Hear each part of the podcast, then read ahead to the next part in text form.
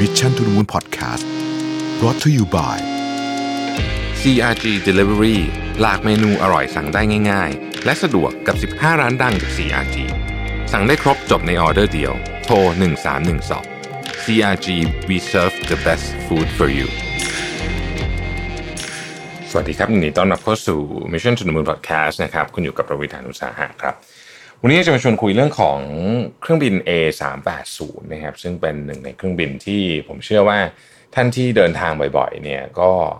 น่าจะมีโอกาสได้เคยขึ้นเครื่องบินนี้นะครับแล้วก็น่าจะเห็นตรงกันว่าเป็นเครื่องบินที่สบายมาก เพราะว่าเป็นเครื่องบินโดยสารที่ใหญ่ที่สุดในโลกนะครับ แต่ตอนนี้ A380 กำลังมีปัญหานะฮะผมจะเล่าให้ฟังวันนี้ว่าเเรียกว่าชะตากรรมของ A380 เนี่ยอนาคตเนี่ยนะครับ จะเป็นยังไงบ้างนะครับ ต้องเล่าแบบนี้ก่อนว่า เครื่องบิน A380 เนี่ยนะฮะเป็นเครื่องบินที่ถูกคิดค้นขึ้นมาตั้งแต่ช่วงต้นยุค 90 นะครับผมเอาข้อมูลมาจาก CNN นะครับบทความที่ชื่อว่า A380 The Wondrous Giant That Never Quite Took Off นะฮะคือตอนนั้นเนี่ยตอนแรกจริงๆ โครงการ A380 เนี่ยมันเริ่มต้นจากที่ Boeing กับ Airbus เนี่ย ตอนแรกจะทำด้วยกันนะฮะจะทำเครื่องบินขนาดใหญ่ด้วยกัน ก่อนหน้านี้เนี่ยเครื่องบินโดยสารขนาดใหญ่ที่เรียกว่าใหญ่ที่สุดในโลกเนี่ยก็คือเครื่องบิน 747 นะครับ ซึ่งตระกูล 747 ก็มี variants เยอะมากนะฮะ มี 747 200 400 747ขีด8คือตัวสุดท้ายนะฮะ เครื่องบิน 747 เนี่ยแทบทุกสายการบินใหญ่ ๆ ในโลกเนี้มีหมดเลยนะครับ เอาไว้ขนคนที่ ได้ได้ได้เยอะที่สุดในยุคนั้นนะฮะเเครื่องบิน Air Force One ของประธานาธิบดีสหรัฐก็เป็น747-200 นะครับ ตอนนี้กำลังจะมีลำใหม่มาละเป็น747ขีด8นะฮะเป็น variation ล่าสุด ทีนี้ตอนแรกๆเนี่ย Boeing กับ Airbus จริงๆทำงานด้วยกันนะครับ แต่ว่าพอผ่านไปสักระยะหนึ่งก็ก็โบอิงก็ไม่อยากไปต่อละอ่านะครับ Airbus ก็เลยตัดสินใจลุยโปรเจกต์นี้ด้วยตัวเองนะฮะณขณะนั้นช่วงที่ยังไม่มี A380 เนี่ย Airbus มีตลาด ส่วนแบ่งตลาดเนี่ยอยู่ประมาณสัก 20%เท่านั้นเองนะครับแล้วก็ไม่มีส่วนแบ่งตลาดอยู่ในตลาดเครื่องบินขนาดใหญ่เลย เพราะว่าไม่มีนะฮะเครื่องบินของ Airbus เป็นขนาดกลางๆ และเล็กทั้งสิ้นนะฮะขนาดใหญ่ก็เป็น 747 ก็กินรวบอยู่คนเดียวนะฮะ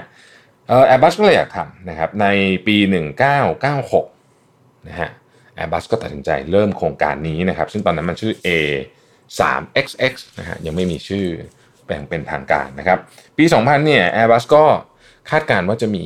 ความต้องการเครื่องบินขนาดใหญ่แบบเนี้ยเครื่องบินขนาดใหญ่ที่มี 4 เครื่องยนต์นะขนคนได้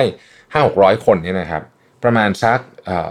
พันสองร้อยลำ แล้วเขาอยากจะได้ตลาดอย่างน้อยที่สุดเกินครึ่งของตลาด1,200ลำนั้นนะฮะผมผมเล่า capacity ให้ฟังก่อนดีกว่าว่า A380 เนี่ยขนาดใหญ่เทียบกับ 747 ซึ่ง ก่อนจะมี A380 คือใหญ่ที่สุดเนี่ยใหญ่กว่ากันเท่าไหร่นะครับเครื่องบิน A380 เป็นเครื่องบิน double decker full double decker ก็คือมี 2 ชั้นเนี่ยลำเดียวในโลกนะครับที่เป็นเครื่องบินพาณิชย์นะครับสามารถจุคนได้ 555 คนนะครับในขณะที่ 747เนี่ยจุคนได้ 410 คนนะฮะจริงๆขนาดขนาดของเครื่องบิน 747 นี่ยาวกว่าเล็กน้อยนะฮะแต่ว่าจุคนได้น้อยกว่านะครับทีนี้โครงการของ A380 ก็เข้าสู่กระบวนการในการพัฒนานะครับแล้วก็ concept ของมันก็คือว่า อยากจะมีเครื่องบินที่บินทีหนึ่งจากสิงคโปร์ไปลอนดอนไม่หยุดเลยนะฮะ16 ชั่วโมง 17 ชั่วโมง แล้วก็จุคนได้เยอะๆ ในยุคนั้นเนี่ยนะครับต้นปี 2000 เนี่ย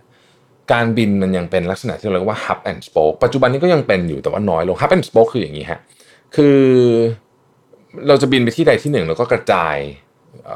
กระจายสมมุติเราบินไปที่สนามบิน JFK นะฮะหรือนาริตะนะฮะเราก็กระจาย flight ออกไปนะฮะจากตรงนั้นก็คือเวลาคุณจะบินไปไหนไกลๆเนี่ยจะต้องไปอยู่ที่ใดที่หนึ่งก่อนนะครับแต่ว่าความต้องการของนี่จุดเริ่มต้นอยู่นี้ความต้องการของการบินแบบนี้มันเริ่มน้อยลง คนต้องการที่จะบินตรง ยกตัวอย่างเช่น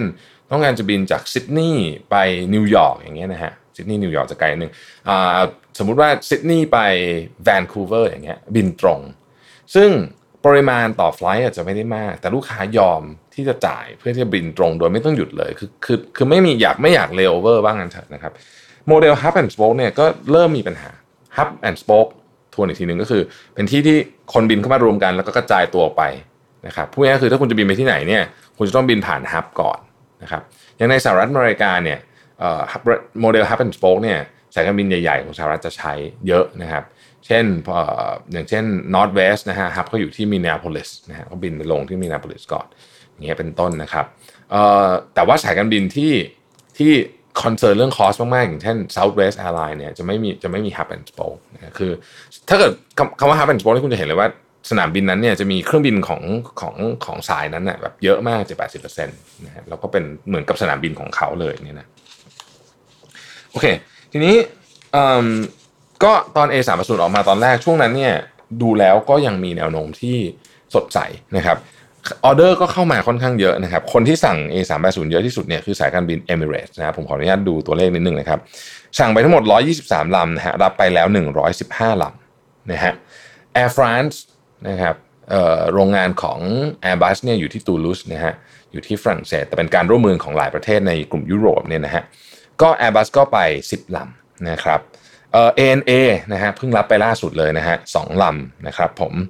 เอ่อ Etihad มี 10 ลำนะฮะ Korean Air มี 10 ลำนะครับ Lufthansa ของเยอรมันมี 14 ลำนะฮะมาเลเซียนมา Malaysian Airlines มี 6 ลำ Qantasมี 12 ลำกาตาร์มี 10 ลำนะฮะ Singapore Airlines มี 24 ลำนะครับและการบินไทยเราเนี่ยมี 6 ลำนะฮะจากที่ตั้งใจไว้ว่าจะขายไปทั้งหมดได้สัก 700 ลำเนี่ยปัจจุบันนี้ A380 ก็หยุดนะฮะไม่ผลิตละนะครับ หยุดจะหยุดการผลิตในปี 2021 ตามแผนนะฮะยังผลิตอยู่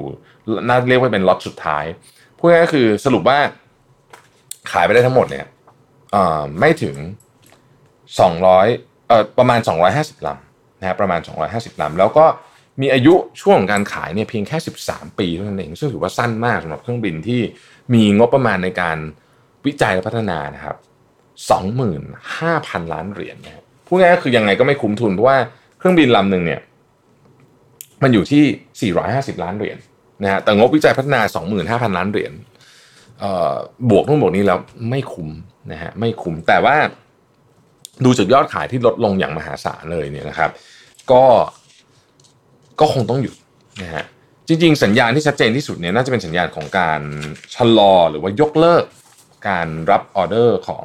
A380 ของ Emirates ในปี 2018 คืออย่างที่กล่าวฮะในบรรดาเครื่องบินทั้งหมดที่ส่งมอบไปแล้ว 242 ลำเนี่ยนะครับเอ่อ Emirates เนี่ยรับไป 115 ลำคือมันก็ครึ่งหนึ่งนะฮะของการส่งมอบทั้งหมดเพราะฉะนั้น จะให้กล่าวโดยเออเราอาจจะเราอาจจะสามารถกล่าวได้ว่าความอยู่รอดของ A380 เนี่ยคือคือสายการบินเอมิเรตก็ได้ ก็จะกล่าวอย่างนั้นก็ได้นะครับ เครื่องบิน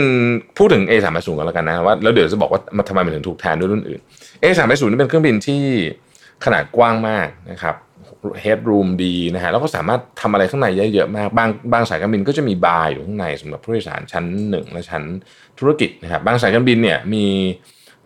ชั้นหนึ่งที่เป็นห้องสวีทเลยนะฮะปูเตียงแบบเตียงจริง ๆ เลยเนี่ยนะฮะอย่าง Singapore Airlines เนี่ยถ้าคุณซื้อ 2 ที่นั่งก็ปูเป็นเตียง ต่อกันได้เลยนะครับใครอยากดูรีวิวสายการบิน first class business class ให้ไปดูช่องของพี่อู๋สปินนายนะแกขึ้นเดินทางเยอะมาก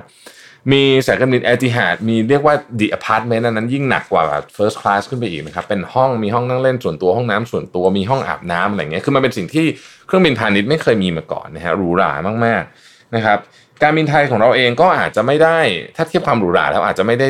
อลังการเท่าเท่า เท่าสายอื่น แต่ก็เป็นเครื่องบินที่นั่งสบายมากนะครับ การบินไทยเราก็ใช้บินในรูทสำคัญสำคัญ เช่นลอนดอน เช่นโตเกียวนะครับทีนี้พอคนเริ่มไม่อยากใช้ระบบของไอ hub and spoke แล้วคือต้องการที่จะบินตรง เพราะฉะนั้นลำมันก็ต้องเล็กลงได้นะครับ เครื่องบิน A380 เนี่ยพูดถึงเรื่องของประสิทธิภาพการใช้พลังงานแล้วไม่ดี สู้เครื่องบินรุ่นใหม่ๆ อย่างเช่น A350 ของ Airbus เอง Boeing 787 แบบนี้ไม่ได้นะครับเพราะฉะนั้น สายการบินก็เลยเริ่มที่จะเปลี่ยนไปสั่ง เครื่องบินที่เป็นขนาดเล็กลง เราเรียกว่า double aisle ก็คือมีทางเดิน 2 ช่อง แต่ว่าเป็น double engine และมี 2 เครื่องยนต์นะครับ เช่นตระกูล 787 ตระกูล A350 นะครับ หรือแม้แต่ Boeing 777 ER extended range เนี่ย ก็สามารถเอามาบิน แล้วมี คือคือบินได้เหมือนเหมือนกับ A380 นะมี range เท่ากันนะฮะบินได้เอ่อหนึ่งหนึ่งหนึ่งหมื่นห้าพันไมล์ โดยประมาณนี่นะฮะแต่ว่าใช้ใช้ประสิทธิภาพดีกว่านะฮะทำให้สายการบินมี margin มากกว่า ใช้โบอิง777 300 ER นะฮะดังนั้นเนี่ยโดยกล่าวโดยสรุปก็คือสายการบินต่างๆ ไม่ไม่รู้สึกว่า A380 มัน work พอมาใช้งานจริง ๆ นะครับ ดังนั้นเนี่ยพอสายการบินไม่รู้สึกไม่เวิร์กปุ๊บก็แน่นอนฮะก็ยอดสั่งซื้อก็หายไปนะครับเอ่อ Airbus ก็เลยตัดสินใจที่จะเลิกผลิต อีกเหตุผลหนึ่งก็คือเครื่องบิน A380 เนี่ยขายไม่ได้ในสายการบินสหรัฐเลยแม้แต่เครื่องเดียวนะครับหลายคนอาจจะบอกว่าอ้าวก็แน่สิเพราะว่ามี Boeing เป็นบริษัทสหรัฐก็ต้องซื้อเครื่องบิน Boeing ก่อนหรือเปล่า จริงๆแล้วไม่ใช่นะครับเออมันไม่ใช่ว่าเครื่องสายสายการบินสหรัฐไม่ซื้อเครื่องบินของ Airbus นะฮะสายการบินของสหรัฐเนี่ยซื้อเครื่องบินของ Airbus ซื้อเยอะด้วยนะฮะจะว่าไปแล้วเนี่ยนะครับ สายการบินที่ที่เครื่องบินของ Airbus ที่ขายดีที่สุดคือ A319 กับ A321 เนี่ยนะฮะ